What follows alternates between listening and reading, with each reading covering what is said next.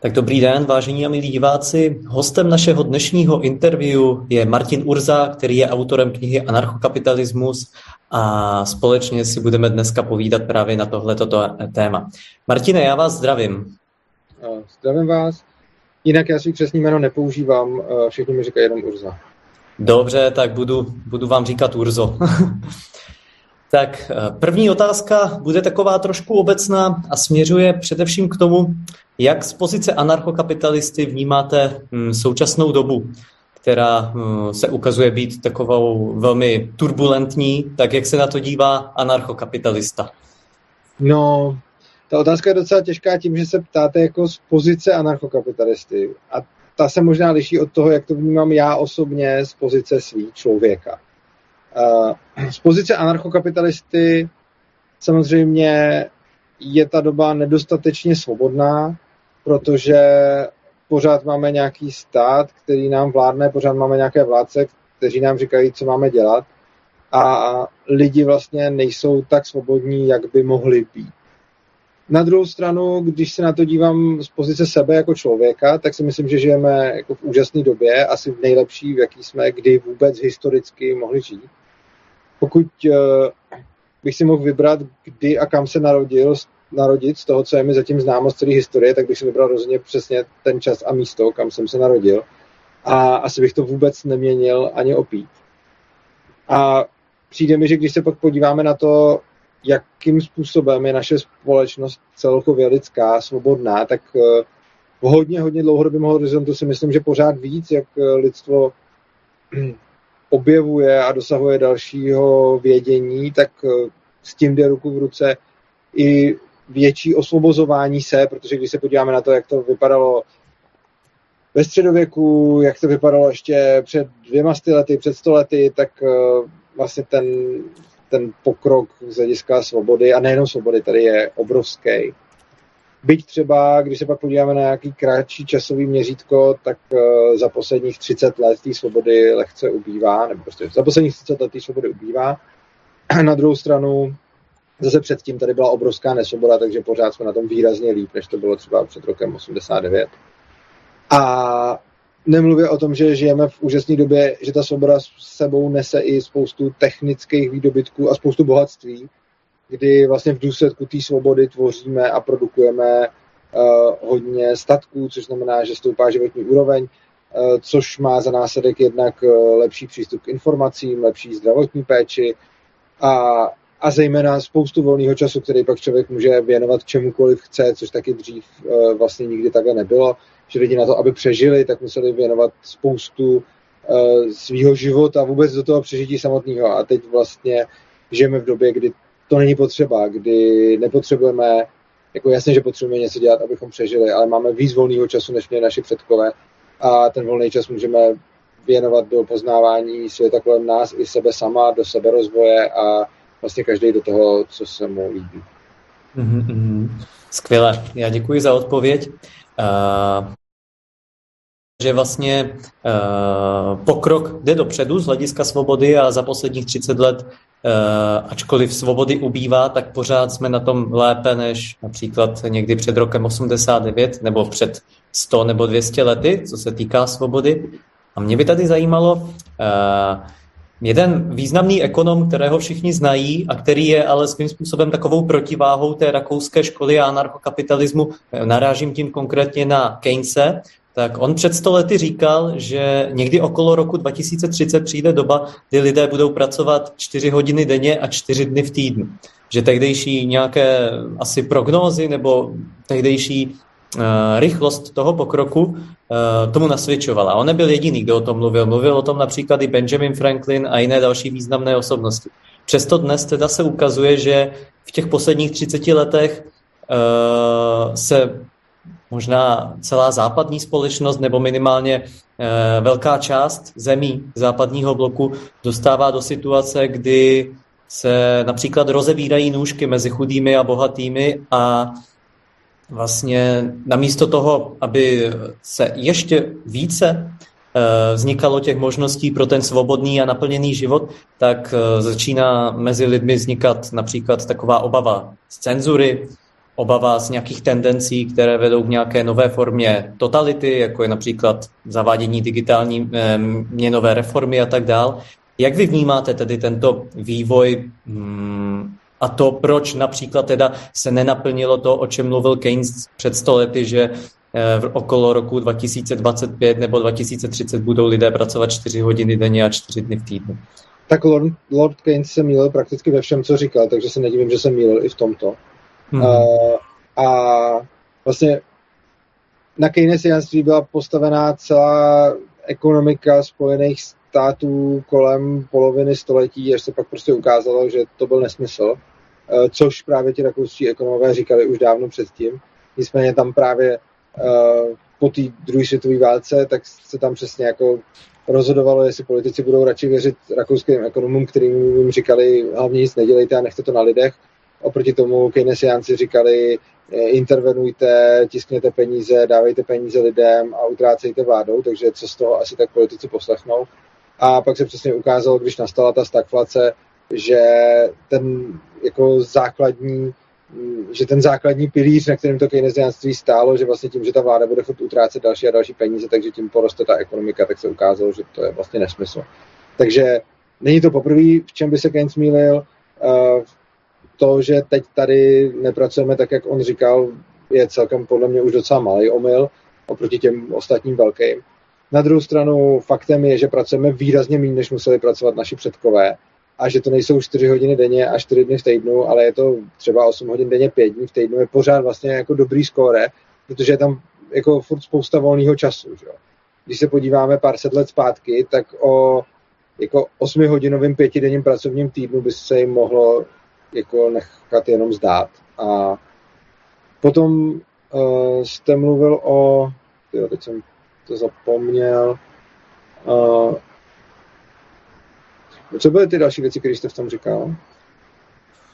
No, vlastně toho, že tady narůstá například cenzura, lidé mají obavy například z digitální měnové reformy, nastupující nové formy totality a tak dále, jak se díváte na... No tam bylo ještě něco, co se mi, s čím jsem jako hodně nesouhlasil. Tam byla ještě nějaká věc uh, ohledně, já nevím, stavu naší společnosti, který jste popsal dost jako negativně a já bych ho viděl výrazně líp. Nevím, jestli jste tam říkal něco o majetkových poměrech nebo, nebo nevím, ale prostě obecně co se týče toho, kolik lidí teď musí pracovat a co za to všechno mají, to je podle mě jako, jako to se pořád zlepšuje. Ta spole... Jo, rozevírání nůžek mezi bohatýma a chudýma, k tomu jsem se chtěl vyjádřit. Ano. Uh, no, je důležitý se dívat na relativní a absolutní bohatství, kdy jako ano, rozevírají se nůžky mezi bohatýma a chudejma a všichni na to alarmisticky prostě píšou, na druhou stranu, eh, myslím si, že je hodně důležitý vidět, že eh, to není tak, že by chudí chudli a bohatí bohatli. Samozřejmě někteří bohatí bohatnou a někteří chudí chudnou, ale eh, globálně tohle to neplatí. Globálně chudí chudnou, akorát, že bohat, chudí bohatnou, akorát, že bohatí bohatnou rychleji. Což znamená, že když se podíváme na to, třeba kolik lidí uh, trpí hladem, kolik lidí trpělo hladem v minulosti, kolik lidí trpí hladem teď, tak to se pořád jako zlepšuje když vidíme, eh, kolik lidí si může dovolit nějaký technologický výdobytky, tak to je taky pořád lepší. A to se týká i těch chudejch. Takže eh, vlastně globálně celý lidstvo bohatné, akorát, že některý lidi bohatnou rychleji než, než některý jiný lidi. A myslím si, že je důležité ještě taky zmínit, že se neustále šoupá hranice chudoby, aby podle ní pořád zůstá, pod ní pořád zůstával nějaký počet lidí. Jo? Ono prostě máme nějak definovanou hranici chudoby a to se každých deset let pro každou zemi redefinuje, uh, protože kdyby zůstávaly ty hranice chudoby stejný, tak už pod nimi není vlastně nikdo. Jo, takže vždycky tu hranici chudoby šoupáme vejš a vejš, abychom si pořád mohli ukazovat, kolik máme chudých, ale vlastně už ten samotný fakt, že hranice chudoby pořád znamená něco jiného, je vlastně dobrý. Když se podíváme třeba do Spojených států a podíváme se, kolik lidí pod hranicí chudoby uh, mají, a teď nějaký konkrétní statky, třeba, já nevím, vlastní bydlení, vlastní auto, nemluvě o takových základních věcech jako ledničku, mikrovlnku, klimatizaci a tak dále, tak zjistíme, že ty procenta jsou velký. A, že, a to se bavíme jenom o lidech pod hranicí chudoby, jo, jako v čem žijou. Takže jako spousta těch lidí pod hranicí chudoby si žije vlastně líp, než si jako má k dispozici výdobytky, které lidi 100-200 let zpátky neměli ani ty nejbohatší. Jo. Takže dneska kolikrát jako ten největší chudák si žije líp než jako tehdy nějaký králové prostě. Jo. Jako jak v čem taky, ale prostě rozhodně chudí lidi dneška jsou, mají obecně lepší přístup k informacím, lepší zdravotní péči a tak jako díky tomu technologickému pokroku, než uh, v minulosti i bohatý lidi. Jo? Takže to, tohle je potřeba vzít v úvahu. A další důležitá věc k tomu rozevírání nůžek. Mm, tím, ty nůžky se rozevírají proto, že tvorba bohatství s sebou inherentně přináší tvorbu nerovností. Protože jak bohatne společnost? Společnost bohatne tak, že někdo přijde na trh s něčím, prostě, já nevím, třeba neexistují ledničky a pak někdo přijde s, s ledničkou. Neexistují mikrovlnky, někdo přijde s mikrovlnkou. Neexistují, já nevím, nějaký prostě notebooky, někdo přijde s notebookem. To všechno způsobí dva efekty. Za prvý ten člověk, který s tím přijde, si vydělá fakt hodně peněz a za druhý všichni jeho zákazníci si trošku polepší, protože mají lepší život o, já nevím, mikrovlnku, o pračku, o notebook a tak dále. Což znamená, že samo o sobě to bohatnutí společnosti sebou přináší ty, tu nerovnost v tom bohatství. Což znamená, že my nemůžeme jako bláhově chtít, aby společnost bohatla, ale zároveň se tam netvořila ta nerovnost, protože ta nerovnost je důsledkem toho bohatnutí společnosti. Ta společnost by jinak totiž nebohatla. Protože pokud bychom jako se snažili tu nerovnost potírat, tak tím budeme potírat i to bohatnutí, protože to bohatnutí nemůže nikdy fungovat tak, že budou všichni rovnoměrně vytvářet bohatství. Prostě jsou nějaký lidi ve společnosti, kteří toho bohatství vytvoří víc než nějaký jiný lidi ve společnosti. A pokud bychom to chtěli narovnávat, tak bychom museli jako eh, spíš udělat, jako nemůžeme ty lidi, kteří nejsou produktivní, dostat do toho, aby byli, ale jediné, co můžeme udělat, je ty produktivní omezovat. Což znamená, že eh, pokud necháme lidi být, tak nějaký z nich budou extrémně produktivní a budou vytvářet bohatství pro sebe i ostatní.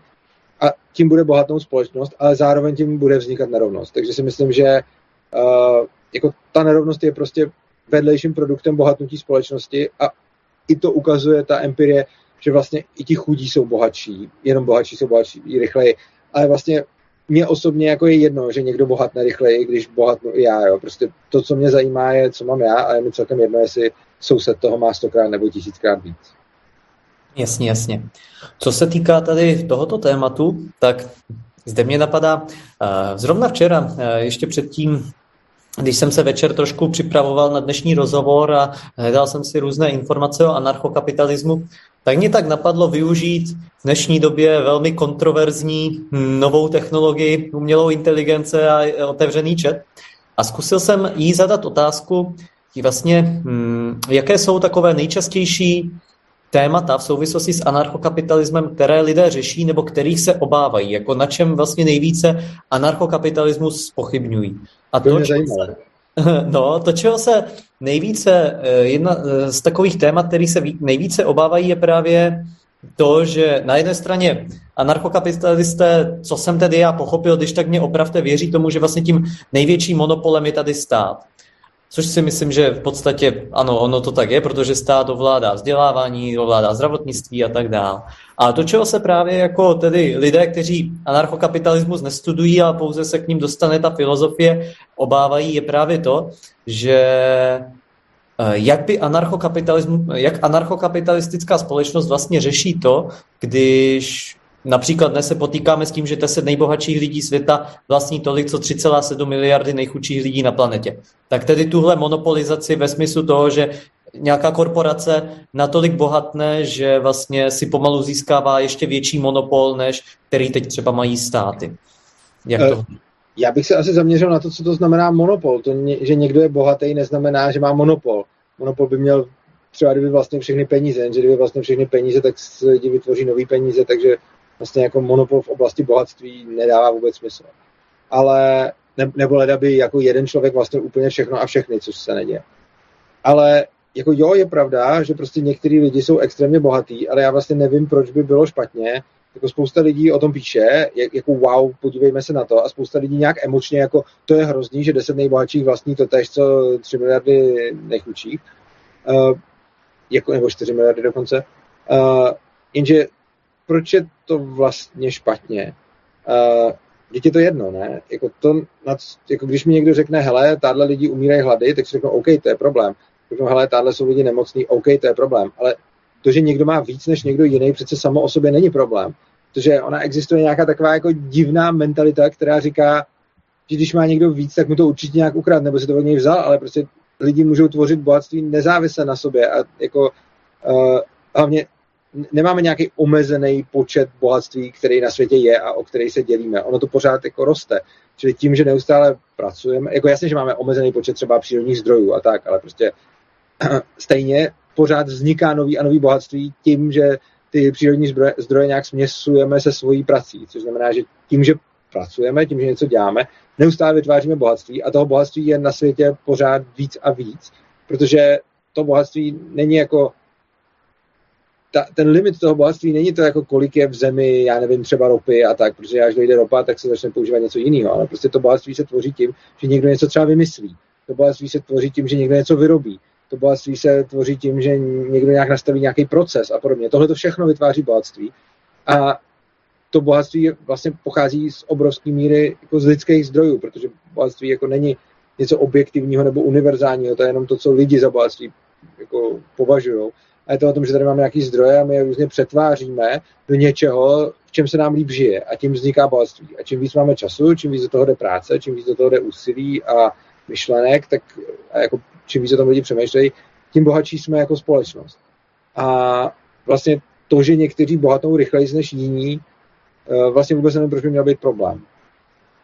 Tady se ukazuje totiž například to, že my v rámci projektu Tvořivá společnost eh, děláme rozsáhlé mezinárodní konference, kde zveme odborníky z různých oblastí a diskutujeme s nimi na různá témata. Zrovna třeba tohle je jedno z témat, které jsme na jedné z konferencí otevřeli a vlastně takové uh, věci, které s tím souvisí, je například to, že když se podíváme do historie, tak uh, různé světové konflikty a různé válečné konflikty ve skutečnosti financovali nebo z velké části se na tom podíleli právě ti, kteří uh, vlastní uh, velkou část světového kapitálu, kteří vlastní různé, ať už to jsou uh, například, já nevím, zbrojařské firmy a tak dál.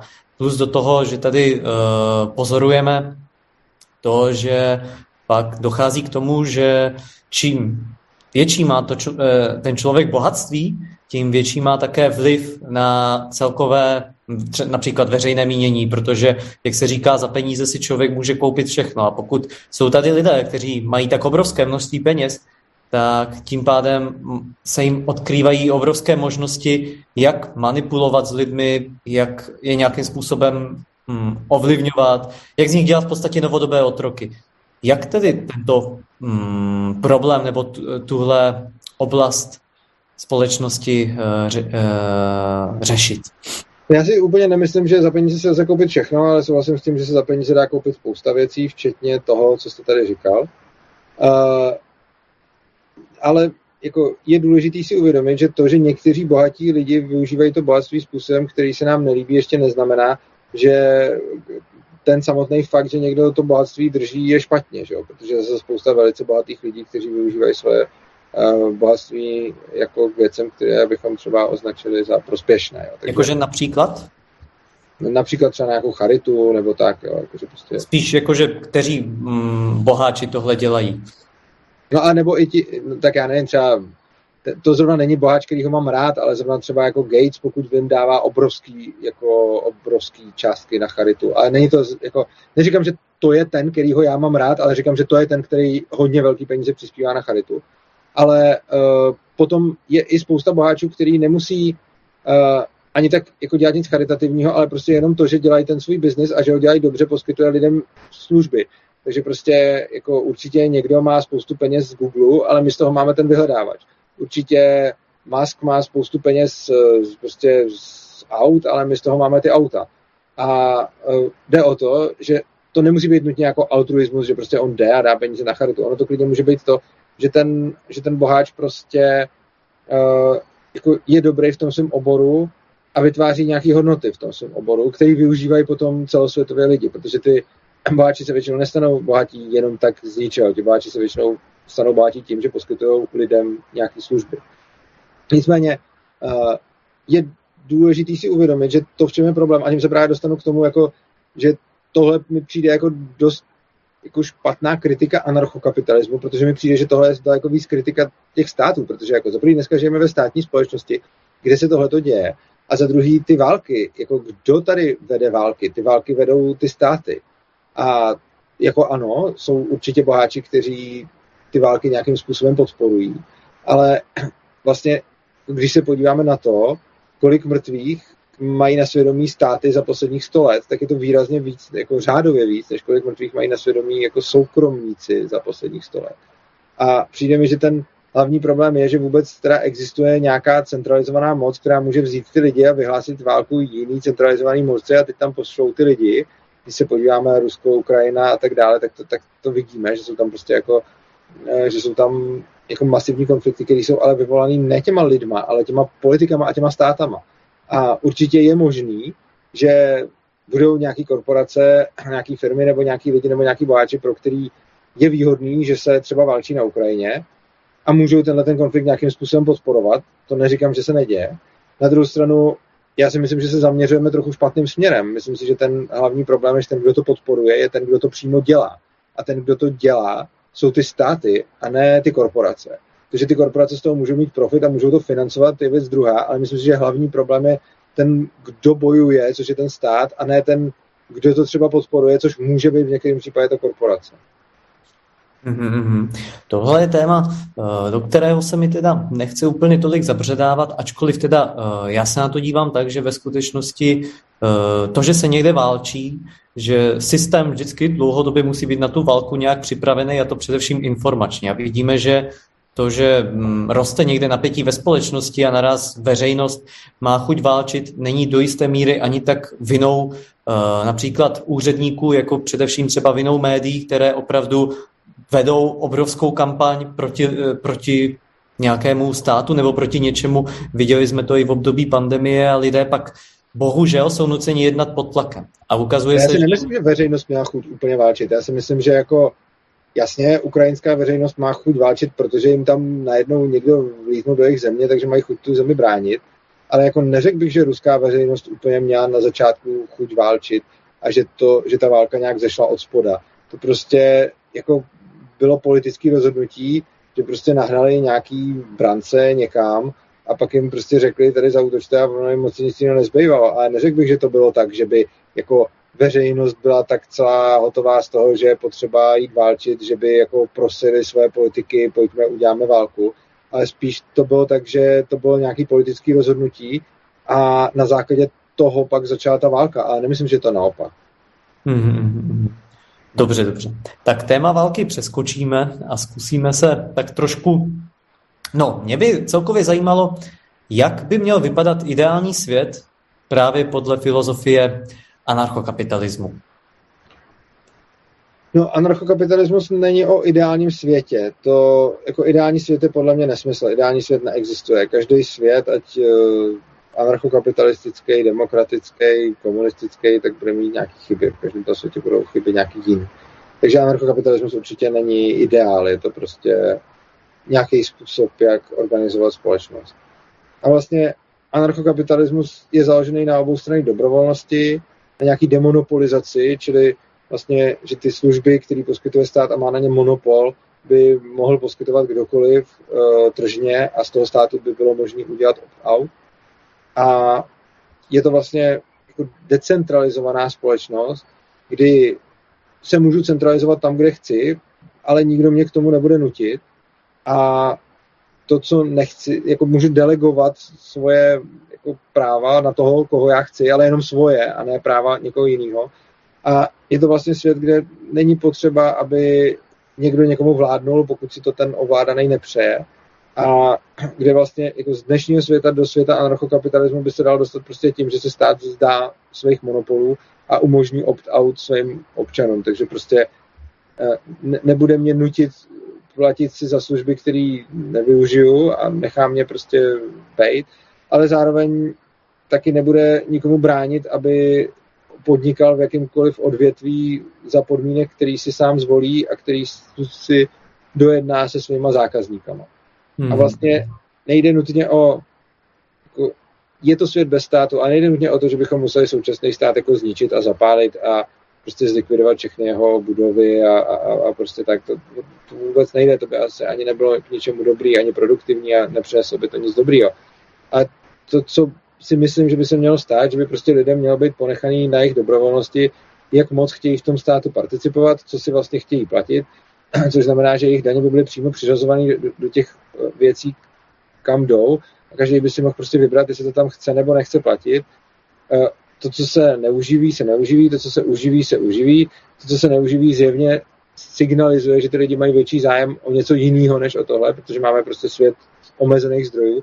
A když nutíme lidi, aby platili něco, co platit nechtějí, tak si potom nemůžou zaplatit něco, co doopravdy chtějí a potřebují. Takže vlastně je to svět založený na obou straně dobrovolnosti, kdy nikdo není nucen poskytovat nikomu žádnou službu, zároveň nikdo není nucen platit za nic, co nechce a zároveň kdokoliv může poskytovat jakoukoliv službu a pokud se s tím svým zákazníkem dohodne, tak by jim do toho nikdo neměl zasahovat. Mm-hmm. Uh, my když uh, vlastně řešíme uh, organizaci společnosti v rámci projektu Tvořivá společnost, tak my jsme prováděli rozsáhlý sociální průzkum po celém světě jako dobrovolníci. I já jsem dobrovolník a v tomto projektu jsem zapojen čistě proto, že mi taky záleží na tom, v jakém světě žijí a přeji si, aby ten svět byl stále lepší a lepší, ne naopak a uvědomují si svou vlastní zodpovědnost v tomto světě. No a co se týká těch sociálních průzkumů, tak ty průzkumy probíhaly 10 let a my jsme na základě těch průzkumů sestavili 8 osnov tvořivé společnosti. A právě osmá osnova hovoří o tom, že na základě odpovědí eh, lidí bylo uh, zhromážděno například to, že si lidé nepřejí, aby ve společnosti existovala moc. Že lidé ve skutečnosti by sami měli mít možnost se podílet na rozhodování o tom, jakým směrem se má společnost ubírat, mm, jak, podle jakých zákonů máme žít nebo nemáme žít. A v podstatě o tom je osmá osnova, která hovoří o, nazvali jsme to jako veřejná samozpráva. Tedy, že každý člověk by měl možnost uh, nějakým způsobem se podílet na té vznikající legislativě. A když se mu něco nelíbí, tak on je ten, kdo to zamítne, když se mu něco líbí, tak on je ten, kdo to přijme. A není žádný úředník nebo někdo, kdo by byl hierarchicky nějak výše postaven a mohl by mít uh, skrze té své pozice možnost vlastně zasahovat například do toho volného trhu nebo provádět nějaké jiné státní intervence. Myslíte si, že tohle je ta cesta té svobodné společnosti? Ono záleží, co se myslí. Lidé jsou toho schopni? Ono záleží, co si myslí pojmem moc. Jako je sice hezký, že lidi v průzkumu řeknou, že nechtějí, aby byla moc, jenomže všichni lidi zároveň mají nějakou potřebu moci, jakože moci nějakým způsobem fungovat a ovlivňovat svoje okolí. Takže jako moc má mnoho podob a manifestuje se spoustou způsobů a vlastně si myslím, že ta otázka je dost zavádějící. se hovoří spíše o státní moci, ne tak jako o osobní moci, jo. kterou každý člověk musí v životě samozřejmě mít a dnes ji právě deleguje na tu státní moc, tím pádem je no, sám... on právě nedeleguje, ona je mu spíš, ona je mu spíš odebrána, čili uh, ten člověk, jako to je přesně to, o čem mluvím. Já bych neměl problém s tím, když ta hierarchie bude dobrovolná. Když někdo dobrovolně deleguje svoje práva nebo svoji odpovědnost nebo svoji moc na někoho, uh, kdo mu za to nabídne třeba snažší život nebo cokoliv. To je každého věc a myslím si, že to je jako v pořádku, když to někdo chce udělat. Ale zároveň souhlasím s tím, že by neměla existovat ta eh, státní moc, která je těm lidem vnucená a která je vlastně jako vymáhána fyzickým násilím. A tohle to vidím jako velký problém. Na druhou stranu, jak říkám, já jsem neviděl ten váš, ten váš průzkum, ale obecně existuje zejména v těchto těch oblastech spousta sugestivních otázek, které lze lidem položit. Oni na ně nějak odpoví a jenže to nemusí být úplně nutně to, co chtějí, protože si myslím, že spousta lidí uh, bude chtít, aby někde ve společnosti byla nějaká moc, třeba ekonomická nebo, nebo nějaká jiná, protože uh, ta moc sebou přináší nějakou odpovědnost a spousta lidí tu odpovědnost za některé věci nechce mít, což je úplně v pořádku, protože nikdo nemůže mít vlastně jako v dnešní komplexní společnosti úplnou plnou odpovědnost za všechno, co se děje v jeho životě. A je potom na každém, aby si vybral, za co chce a za co nechce a ta míra bude pochopitelně individuální, ale i tak extrémní individualisti, jako jsem třeba já, uh, asi si myslím, že nechtějí, aby nebyla jako žádná moc, protože ve spoustě případech tu moc jako někomu předám. Jo? Takže když já nevím, uh, budu prostě si potřebovat opravit auto, tak předám svýmu automechanikovi moc nad tím autem a, a budu mu důvěřovat, že to udělá dobře a já se v tom nezabiju, protože to asi udělá líp než já, ale já tomu asi nerozumím a nemůžu ho úplně detailně zkontrolovat. A takovýchhle případů bude celá řada, ale myslím si, že všechny tyhle ty transakce by měly být dobrovolné, což znamená, že by nikdo to neměl někomu vnucovat, nikdo by mě neměl nutit, že to musím udělat. Měl bych být schopen, jako, měl bych mít možnost, abych delegoval jenom to, co sám považuji za vhodný. Ano, tomu rozumím. V podstatě to je to, z čeho i my vycházíme, uh, alespoň takhle na to nahlížím já jako účastník projektu Tvořivá společnost, že uh, i to zapojení do veřejné samozprávy, uh, že se člověk podílí na tom, jestli chce nebo nechce nějaký zá, zákon, tak to je dobrovolné. Jestli se k tomu vyjádří nebo ne, je čistě na něm. Tady to je jenom o to, aby lidé vůbec tuhle možnost měli, aby lidé měli možnost se sami podílet na tom, já nevím, uvedu příklad, jsem například eh, restauratér, provozuju restauraci, pakliže eh, stát nařizuje restauratérům, aby dodržovali taková, taková pravidla, a přitom sám ty restaurace neprovozuje, tak je to vlastně naprosto absurdní, protože restauratéři vědí sami nejlépe, jak mají uh, ty restaurace řídit a sami by se tedy měli společně podílet na tom, podle jakých pravidel by ty restaurace měly fungovat, ale rozhodně by to neměl nařizovat nějaký úředník, který nikdy žádnou restauraci neprovozoval. Ale já s tímhle tím vlastně asi ani úplně nesouhlasím, protože si jako souhlasím s tím, že jako je lepší, když je to rozhodování blíž lidem, ale šel bych ještě vlastně o krok dál, protože není žádný důvod, proč by nějaká liga restauratérů měla rozhodovat o tom, jaký pravidla budou platit ve všech restauracích. Prostě myslím si, že každý, ať si udělá ve své restauraci pravidla, jaký chce, a zákazník si pak vybere, do kterých restaurací chce chodit a do kterých chodit nechce. Ale vlastně nevidím žádný důvod, proč by restauratéři si měli společně globálně určovat pravidla pro všechny restaurace. Samozřejmě, když si udělají jako nějaký svaz nebo něco, kde, který bude dobrovolný a bude tam, kdo chce, a přijme úplně v pohodě, aby někdo, kdo na to kašle a řekne, hele, já se na tom nechci podílet, já chci mít svoji restauraci, chci si ji dělat podle sebe a na vás kašlu a dělejte si pravidla, jaký chcete, svazujte se jim, jak potřebujete, ale já to budu dělat jinak, tak si myslím, že to je naprosto legitimní postoj. A když by například ten restauratér si to teda dělal podle sebe, takže by, já nevím, se rozhodl podávat lidem zkažené jídlo, bylo by mu to jedno, tak ať to prostě dělá, i kdyby to jídlo mělo být jedovaté a mělo by ty lidi otrávit, co navštíví tu restauraci. Samozřejmě ty lidi, jako samozřejmě oni můžou mít nějakou, jako tohle je takový příklad, který se jako podává, ale ono to jako nedává úplně smysl, protože na tom nikdo moc jako nezbohatne, když bude dávat lidem zkažené jídlo, protože uh, si asi málo kdo bude chtít kupovat zkažené jídlo.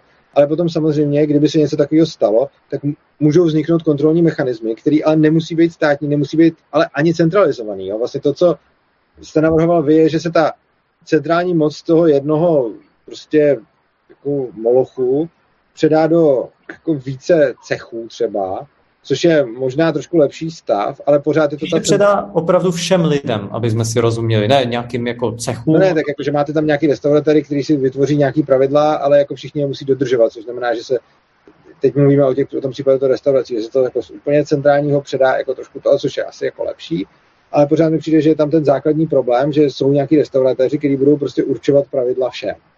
No, jako Všem restauratérům. Restauratéři si určují pravidla restauratérům, neurčují je třeba zdravotníkům.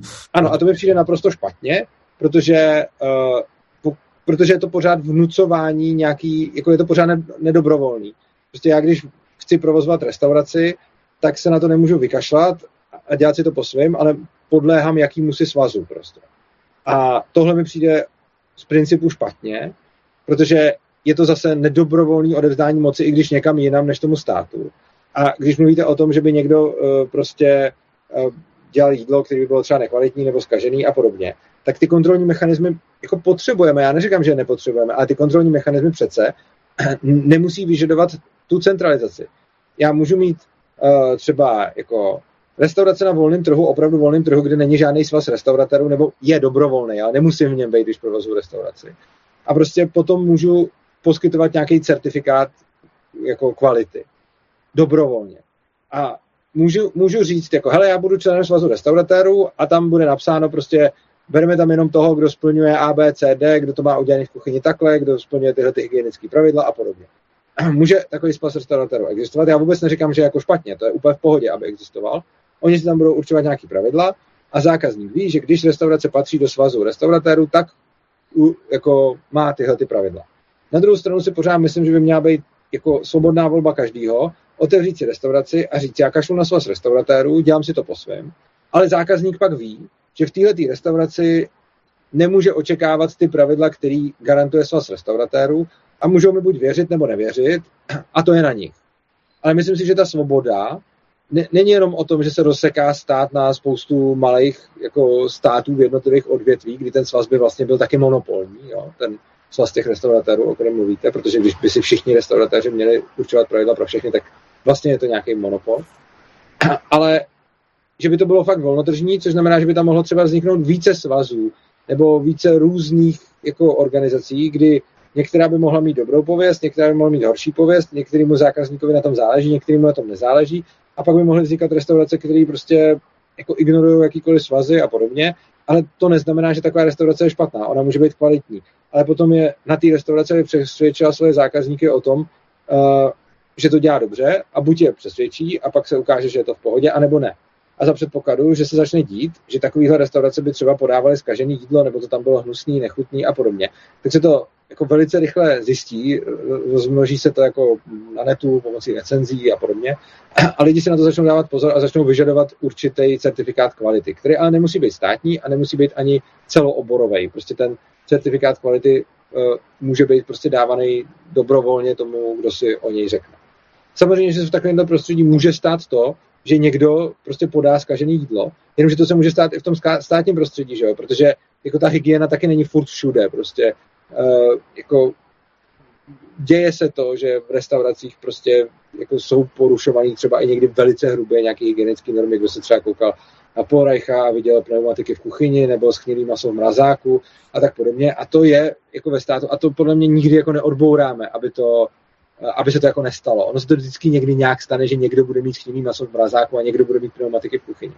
Ale myslím si, že by mělo být na zákazníkovi, aby si vybral, jaký jako standardy kvality požaduje a trh mu je může zajišťovat. A pokud ty standardy nemá, tak si myslím, že by mělo být úplně v pohodě, aby kdokoliv provozoval restauraci z jakýkoliv důvodu, protože nechce být v nějakém svazu. Třeba jenom proto, že ho to nezajímá a ne, že by chtěl třeba podávat e, jako nekvalitní jídlo nebo tak, on třeba může podávat skvělé kvalitní jídlo, ale prostě nechce být podřízený nějakým normám z hora. Mm-hmm. Jasně, to, o čem mluvíte, v podstatě uh, já tady souhlasím rozhodně s tím, že každý by měl mít možnost otevřít si jakýkoliv podnik, ať už je to restaurace nebo cokoliv, zároveň každý by měl mít možnost otevřít si ten podnik podle, řekněme, nějakých svých preferencí. To znamená, když někdo má nějaký svůj způsob, jak uh, uvařit, uh, uvařit jídlo a ten způsob se neslučuje ale s tím, co jako je nějak obecně někde přijato, tak by měl mít možnost si to dělat po svém. A teď by mě spíše ale zajímalo, že ono to pak v lidech může zbuzovat, uh, že by to mělo znamenat, jako kdyby neměly existovat žádná obecná platící pravidla pro normální fungování e, společnosti. Uvedu příklad asi jako kdyby třeba e, v dopravním provozu nebyly značky. To znamená, že e, pak by tam byl chaos a přepravit se z bodu A do bodu B by bylo smrtelně nebezpečné. Jak to tedy je? Žádná obecná pravidla by neměla platit? Jenom taková malá vsuvka k těm, k těm dopravním značkám.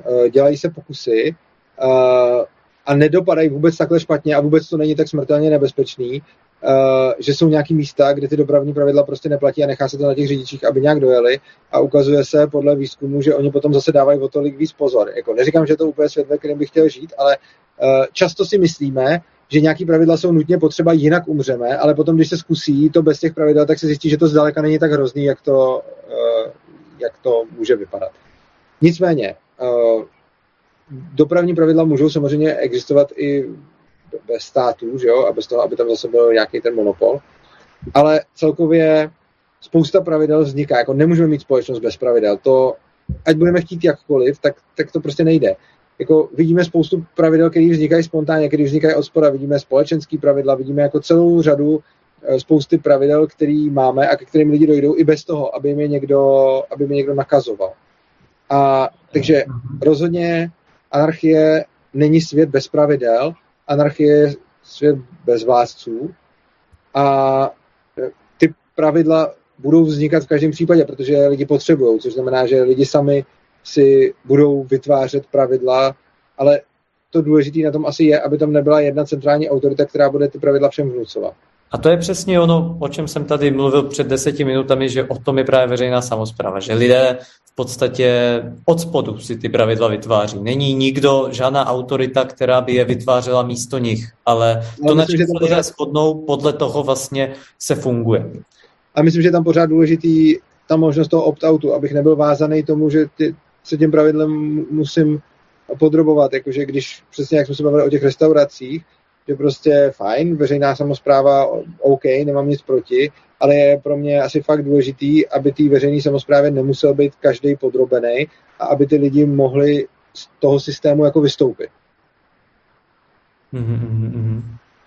A jak to tedy, mm, tak když by teda v anarchokapitalistické společnosti fungovaly nějaká pravidla, tak to přesto znamená, že ty pravidla vlastně nefungují, protože nikdo je nemusí dodržovat? To neznamená, že nefungují, proto je nikdo nemusí dodržovat. Jako, za první se lze k tomu nějak zavázat, takže když vstoupím do svazu restauratérů, tak pro mě budou platit jejich pravidla.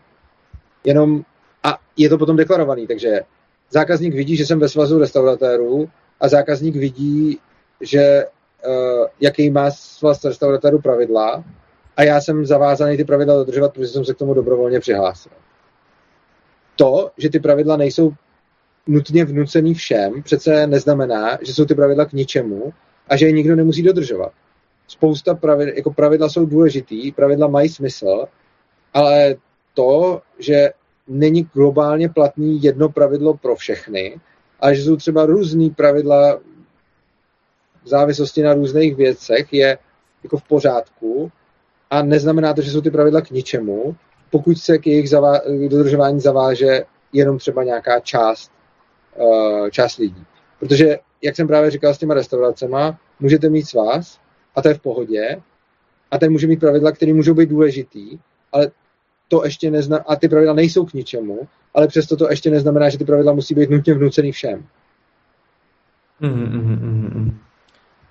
Uh, zkusíme teď ještě ohledně těch pravidel se přesunout ještě k tématu, um, jak například vnímáte Eh, ve společnosti, nakolik je důležitá transparentnost a dostupnost informací. Je to čtvrtá osnova eh, toho, jak my si představujeme, že by měla společnost fungovat. No, tohle je třeba věc, kterou já moc ne, nemám rád, to je takový zaklínadlo všech politiků, všichni furt transparentnost, co všechno řeší. Já si myslím, že by to mělo být na dobrovolnosti a myslím si, že uh, je důležitý soukromí a je důležitý, aby každý sdílel ty informace, které potřebuje sdílet a nechával si pro sebe ty informace, které si pro sebe chce nechat.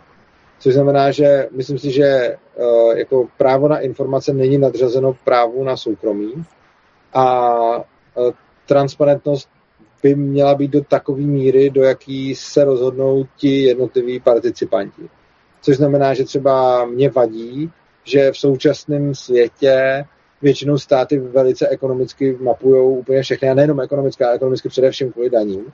A já si myslím, že jako není vůbec nutný, aby jako účetnictví jednotlivých subjektů bylo uh, transparentní a otevřený, protože si myslím, že to jako jejich věc.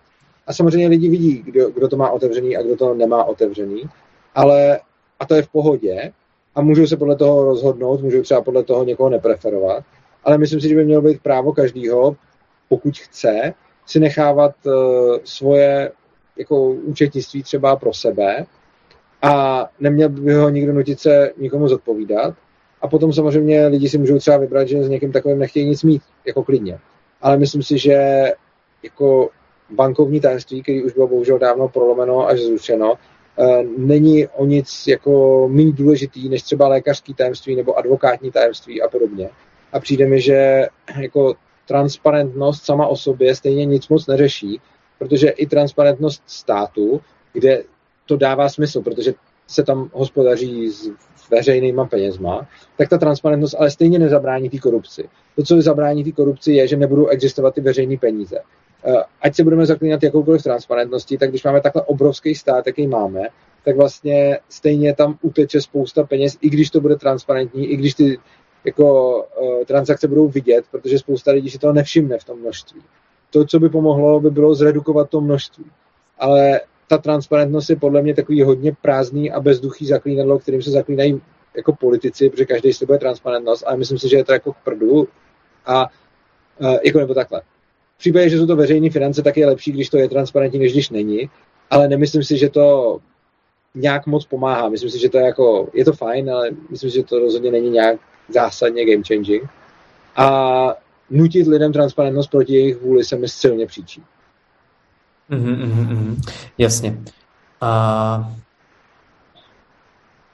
když se na to podíváme hmm, z takového toho hlediska, že například uh, lidé vytváří že jo, společnost proto, protože, já nevím, nějakým způsobem chtějí mezi sebou něco sdílet, chtějí, aby fungovala nějaká smlouva, která jim umožňuje aby se mohli rozvíjet, protože člověk sám například nepostaví dálnici, takže potřebuje k tomu nějaké společenské uspořádání. Jak, se, jak by se prostě řešily například právě takové uh, situace, kdy například má být někde postavená nějaká dálnice, která lidem ulehčí život v té anarchokapitalistické společnosti?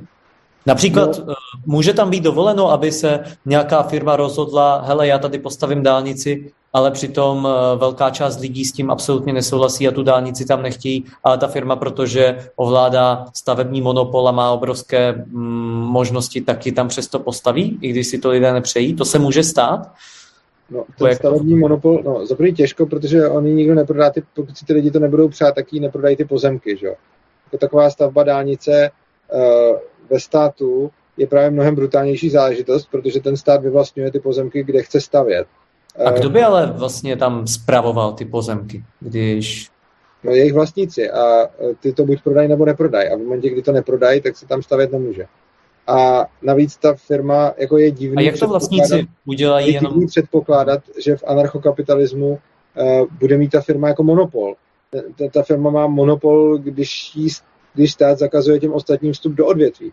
V momentě, kdy jako tam stát není, tak ta firma sice může být dominantním hráčem na trhu, ale to jí pořád ještě samo o sobě nedává monopol. Tak by byla dominantní a mohla by si to dovolit, postavit tu dálnici. Jak lidé tomu zabrání? Oni třeba začnou mávat papírem, že hele, my tady vlastníme ten pozemek a oni řeknou, nás to nezajímá, my přesto si tu dálnici tady postavíme přes vaše pozemky. No, není, jako není legitimní stavět dálnici přes pozemek cizího člověka, protože anarchokapitalismus je založený na vlastnických právech, které jsou vymáhaný nějakýma bezpečnostníma agenturama a podobně. A úplně stejně jako není legitimní ukrást eh, prostě někomu peněženku, tak není legitimní ukrást mu pozemek. A ta firma, pokud tam chce postavit dálnici, tak musí ty pozemky napřed nakoupit. Mm-hmm. No ale když prostě ta firma si řekne, že přesto to chce, stejně jako podobně si třeba restauratér řekne, hele, já chci dělat zkažený jídlo a nezajímá mě. A to je přece úplně jiný případ. Přece restauratér, který chce dělat zkažený jídlo, má na druhé straně zákazníka, který mu ho nenutí. A ten zákazník může a nemusí chtít jít do restaurace, kde se prodává zkažený jídlo. To je přece úplně něco jiného. Oproti tomu, eh, když jako stavební firma bude chtít někde stavět dálnici, tak jinde bude jiná firma, která je bezpečnostní agentura, která hlídá těm lidem ty pozemky a ta nedovolí té stavební firmě postavit tam tu dálnici. Mm-hmm, mm-hmm. Jo, já jenom právě, abych tomu rozuměl v praxi, jak eh, vlastně uh, tahle problematika by se řešila. A jak by se teda řešila ta problematika toho, že... Takhle, ten problém tady v tom rozhovoru je, že je extrémně krátký, že skáčeme z tématu na téma a že vlastně na, na všechno je jako pár minut, což znamená, že z toho, co říkám, si uvědomuju, že třeba posluchač, který to nezná, tak a, jako předpokládám, že absolutně jako je tam víc otázek než odpovědí. Já mám kanál Svobodného přístavu na YouTube, kde vlastně na každou tuhle problematiku mám třeba dvouhodinovou přednášku. Když se tam podíváte, otevřete si playlist Anarchokapitalismus Polis, tak tam přesně je třeba dvouhodinová přednáška na to, eh, jak by se stavěly silnice, je tam dvouhodinová přednáška na ochranu majetku, eh, vymáhání práva a podobně. Takže vlastně jako to, co tady říkám, mm, vlastně není vůbec odpověď, respektive je to nějaká odpověď, která se vejde do tohohle toho formátu, ale vlastně jako kdybych já třeba slyšel tyhle ty odpovědi v téhle krátké verzi, tak tam budu vidět spousta, ale oni se na to vykašlou, ale oni se s nimi domluví, ale oni to stejně budou ignorovat. Ale tomu, aby to člověk fakt pochopil, je potřeba se tím víc zabývat, protože je tam spousta věcí, které je potřeba promyslet a domyslet a to v tomhle krátkém jako formátu nejde moc vysvětlovat. Jasně, jasně, tomu rozumím. Tady jde o to, že aby vůbec nějaká taková společnost mohla vzniknout, tak ji musí lidé sami poptávat. Ale k tomu, aby ji mohli lidé poptávat, tak tomu musí rozumět, ale k tomu, aby tomu rozuměli, tak uh, obávám se, že velká část lidí není ochotná tomu věnovat tak velké množství času a spíše očekávají, že jim přijdou ty informace tak, v tak srozumitelné podobě a v tak krátkém nějakém eh, vysvětlení, aby nemuseli kvůli tomu trávit desítky hodin. Tak ono spíš jde o to, jak to vlastně představovat lidem eh, tak nějak jako srozumitelně, já neříkám, aby že nemuseli ten... být odborníky na to. Eh, já, no ne, já neříkám, že je ten, že je ten formát špatný, jenom říkám, že když tady chceme probrat tolik témat v takhle krátkém čase, tak je jasný, že prostě neprobereme způsobem, který by byl uspokojivý pro člověka, který na tím chce přemýšlet a odkazuje na místo, kde vlastně ty odpovědi si dají do nějakého kontextu, protože takhle krátký toho moc nepředstaví. Já jsem rád, že to probíráme, jenom prostě uh, není tu prostor odpovídat komplexně a to, co chci říct, je, že zatím je spousta jako nějakých myšlenek a je zatím jako spousta jako nějaký, řekněme, jako, že, že to nestojí na vodě, jo? Že, že prostě v dnešní době je velice snadný právě pro to, co jste říkal, že ve zvyku předávat ty informace prostě rychle a že lidi stejně moc třeba nezajímá to studovat, ale chtějí prostě rychle vědět, o co se jedná, tak je potom spousta věcí, na který člověk narazí. Eh, mě teď napadá zrovna třeba The Venus Project eh, a, a podobně, který prostě mají na spoustu komplexních otázek šíleně rychlé odpovědi a dokud si to člověk jako nepromyslí, tak mu to přijde, že to třeba docela sedí a ty odpovědi na první pohled vypadají třeba i líp než ty anarchokapitalistické odpovědi. Ale potom, když se na to podívá, tak zjistí, že to zatím není vůbec promyšlený. Tak to, co se snažím říct, je, že zatím tím jako nějaká myšlenka je. Mm, mm, super, super. Pak takové možná poslední téma na závěr, které bych rád ještě posluchačům otevřel, je to, že lidé uh, jsou uh, v současném formátu společnosti zvyklí uh, nebo je v nich vytvářeno takové paradigma na svět, že člověk sám jednak, že nemůže nic změnit a jednak, že lidé nejsou schopni samoorganizace, že naopak musí být nějaké struktury nad nimi, které je musí řídit a organizovat, protože lidé toho sami nejsou, nejsou schopni. Stotožňujete se s takovým výkladem nebo naopak si myslíte? No naopak, uh, jako myslím si, že člověk sám může změnit a všichni máme svoje životy ve svých rukou a jediný rozdíl je, že někdo si to uvědomuje a někdo ne, ale stejně jsme všichni tvůrci svých životů. A hmm. jako nemůžu netvořit svůj život a maximálně můžu popírat, že se to děje a potom to bude podle toho vypadat, ale prostě nemůžu. Jsem já ten, kdo vládne svýmu životu. To je jedna věc. A co se týče té tý samoorganizace, jako lidi jsou schopni se organizovat a jsou schopni se velice efektivně organizovat a je to vidět ve spoustě odvětví po celém světě, kdy se velice efektivně lidi organizují volnotržně a dosahují jako úžasných výsledků. A nepotřebují stát, který má ovšem monopol na vzdělávání a v rámci toho monopolu na vzdělávání uh, vysvětluje lidem, že potřebují vůdce a že jsou nesamostatní. Ale já třeba učím ve, jako, ve škole, jmenuje se Ježek Bezklece, je v Brně a je to škola asi tak svobodná, jak česká legislativa umožňuje. A tam k těm dětem přistupujeme jiným způsobem. Uh, neříkáme jim, co mají dělat a neděláme z nich uh, poslušný, ale naopak uh, je necháváme, aby si svoje vzdělávání organizovali sami po svém a aby se řídili sami. A je hodně vidět na těchto těch dětech, že oni nepotřebují, když se jim nechá ten prostor, tak oni si převezmou sami tu odpovědnost a potom nepotřebují nad sebou drába a nemají pocit, že musí být organizovaní, protože je vidět, jako oni sami znají ten pocit, jaký to je nebejt organizovaný. Mm, mm, mm. Takže myslíte, že podobně jako to dokážou děti, tak by, to, tak by toho měli být schopni i lidé v dospělosti?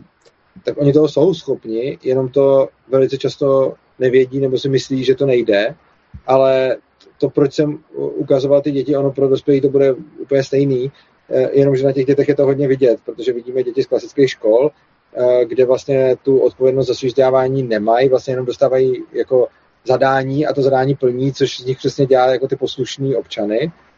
Že jako je tam nějaký ten učitel, který mu říká, co má dělat, jak to má dělat, kdy to má dělat a to dítě prostě poslouchá zadání a to zadání plní. My k těm dětem přistupujeme tak, že si to zadání to dítě tvoří samo a samo se rozhoduje, co bude dělat. A my jsme tam o to, abychom mu s tím pomohli, ale to dítě má odpovědnost za svoje vzdělání. A on z něj potom roste zodpovědný člověk. A to není jako děti a dospělí, ale je to, že prostě když toho člověka od začátku vychováváte v tom, že je zvyklý plnit úkoly, který mu někdo zadá, no tak potom bude dál plnit úkoly, který mu někdo zadá. Ale když to dítě od začátku vychováváte v tom, že ono je ten, kdo si tvoří ty úkoly, no tak si pak bude v životě ty úkoly zadávat samo. Mm-hmm. Skvěle, skvěle, rozumím tomu. Super. Já na závěr bych se ještě zeptal. To si myslím, že je otázka, která ji velmi zajímá každého, kdo by chtěl někdy podpořit anarchokapitalismus i každého, kdo prostě hmm, chápe zodpovědnost za svůj život. Uh, myslíte si, že hmm, takhle, my eh, to vnímáme tak, eh, projekt Tvořivá společnost, že to je o tom, aby lidé sami rozvíjeli vize nové společnosti. Nikdo z nás neví, z účastníků Tvořivé společnosti, jak přesně ta společnost bude vypadat, jaké přesná konkrétní pravidla v ní budou platit a jaké ne. Ale to, co si uvědomujeme, je to, že my lidé, pak, když si uvědomíme svou zodpovědnost za svůj život a začneme se více angažovat do společnosti, začneme více přemýšlet do té společnosti, tak dokážeme v podstatě mírovou cestou a evolučním způsobem vytvořit no, nový formát společnosti, takový, který je skutečně výhodný pro všechny. Myslíte si, že jsou toho lidé opravdu schopni a měli by vůbec o něco takové usilovat? Já myslím, že určitě jo a myslím si, že právě ta evoluční cesta je jediným rozumným způsobem eh, za mě vést míru milovný dialog a tím docházet k postupné změně, nedělat žádný nesmyslný revoluce, ale prostě ukazovat lidem, co si myslím, obohacovat se od nich, obohacovat je a zároveň jako přemýšlet o věcech. A to je nějaká cesta, která může vést dopředu, ale nikomu nenutit svůj názor nebo svoje závěry skrze revoluci, ale naopak postupnou změnou pokračovat k něčemu, což potom uh, jako vede k tomu, že v průběhu toho času se dá jako o tom debatovat, v průběhu toho času se dají objevovat ty chyby, v průběhu toho času lidi můžou vidět, čem se mýlili a můžou to opravovat, na rozdíl od toho, když někdo jde a udělá jako revoluci a potom vlastně tu revoluci musí neustále chránit a potom se vlastně dostává celá ta společnost do stavu, kdy někdo někomu něco vnutil, ten s tím nesouhlasí, takže proti tomu rebeluje. A proti tomu to, v co věřím, je oboustranná dobrovolnost a míru milovná změna skrze právě dialog a ne skrze sílu. Skvělé. Já vám moc děkuju. Tím jste v podstatě velmi uh, vystihl i to, uh, co je mou filozofií nebo mým pohledem na svět, že skutečně my lidé jsme schopni se samostatně organizovat a pak, když budeme spolu vést míro, mírový dialog a budeme se o ty věci zajímat, tak se skutečně evolučním způsobem může tahle společnost změnit. V podstatě takové moto našeho projektu je, že lidstvo nepotřebuje revoluce, lidstvo potřebuje evoluci. A to mhm. záleží ale na každém člověku jako jednotlivci. Tak moc to, vám děkuji za tento rozhovor. Tak jo, děkuji vám, mějte se krásně a taky diváci, mějte se hezky, děkuji vám za pozornost, mějte se rádi a užijte si života.